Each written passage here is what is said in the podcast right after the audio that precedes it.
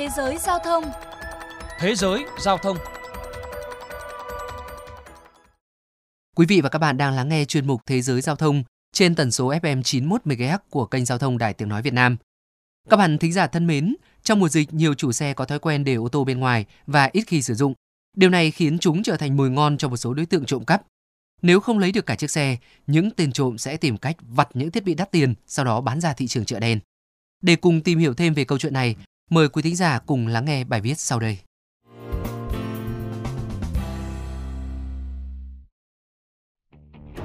Chưa qua cơn bĩ cực dịch bệnh COVID-19, thời gian gần đây, nhiều chủ xe tại Mỹ lại lâm vào cảnh khóc dở mếu dở bởi vấn nạn trộm cắp thiết bị ô tô hoành hành.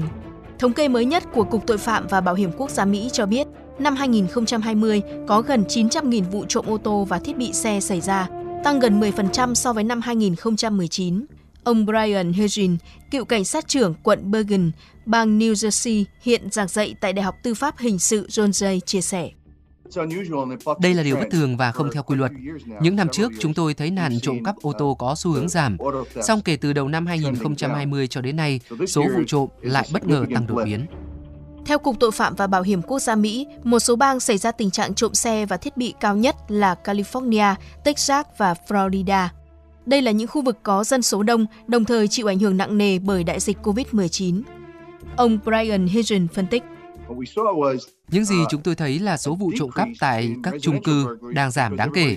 Điều này có thể hiểu là do thời gian qua, mọi người thường xuyên làm việc ở nhà để tránh dịch, không đột nhập được vào nhà dân. Bọn trộm chuyển hướng sang những chiếc xe ô tô để bên ngoài ít được quan tâm hơn. Một điều nữa là thời gian gần đây, các tay trộm ở Mỹ dường như không còn hứng thú với gương chiếu hậu, cần gạt hay logo. Thay vào đó, chúng lần xuống dưới gầm xe lấy đi thiết bị kiểm soát khí thải, hay còn gọi là bộ chuyển đổi chất xúc tác. Thiết bị này tuy nhỏ nhưng lại đang bán rất chạy trên thị trường chợ đen, trong khi giá xuất xưởng lên tới 1.000 đô la Mỹ. Đặc biệt, bên trong bộ phận lọc khí chứa một số kim loại quý như bạch kim, fladi hay rhodi. Cụ thể, một ounce Plady trên thị trường hiện giao dịch ở mức 2.300 đô la Mỹ, bạch kim giá 1.000 đô la Mỹ, trong khi Rodi dao động quanh mức 28.000 đô la Mỹ một ounce. Ông Tony Nguyễn, chủ một xưởng sửa chữa ô tô ở San Jose, California cho biết. Mỗi tháng chúng tôi có khoảng 10 khách hàng đến lắp bộ chuyển đổi chất xúc tác bị lấy cắp. Trong suốt 26 năm làm nghề, tôi chưa bao giờ gặp số trường hợp mất cắp thiết bị này nhiều đến như vậy.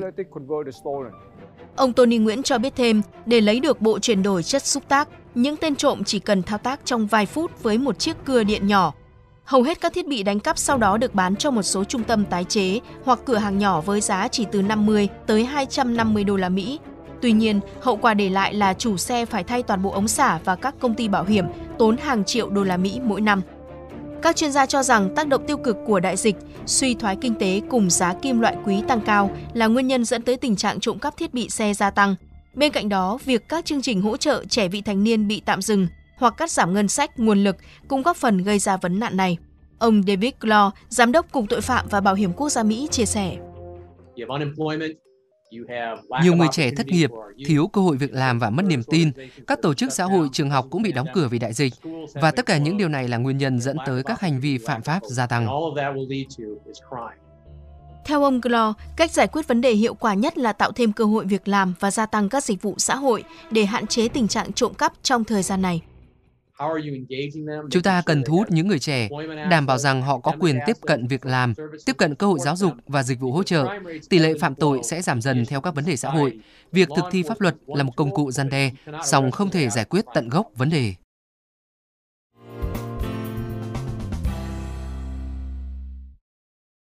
Quý vị và các bạn thính giả thân mến, tại Việt Nam mới đây Công an thành phố Hồ Chí Minh triệt phá một đường dây trộm cắp tiêu thụ phụ tùng ô tô quy mô lớn Hai đối tượng là Nguyễn Thị Kiều Loan 45 tuổi quê Vĩnh Long và Nguyễn Minh Hồng 50 tuổi ngụ tại quận Bình Thạnh là nghi can cầm đầu đường dây tiêu thụ hàng ngàn phụ tùng ô tô hạng sang.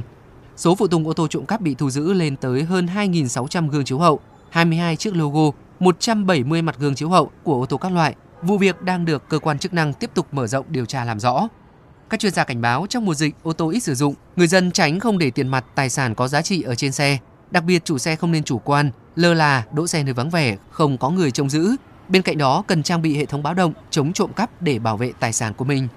Chuyên mục Thế giới giao thông hôm nay xin được khép lại. Cảm ơn các bạn thính giả đã dành thời gian theo dõi.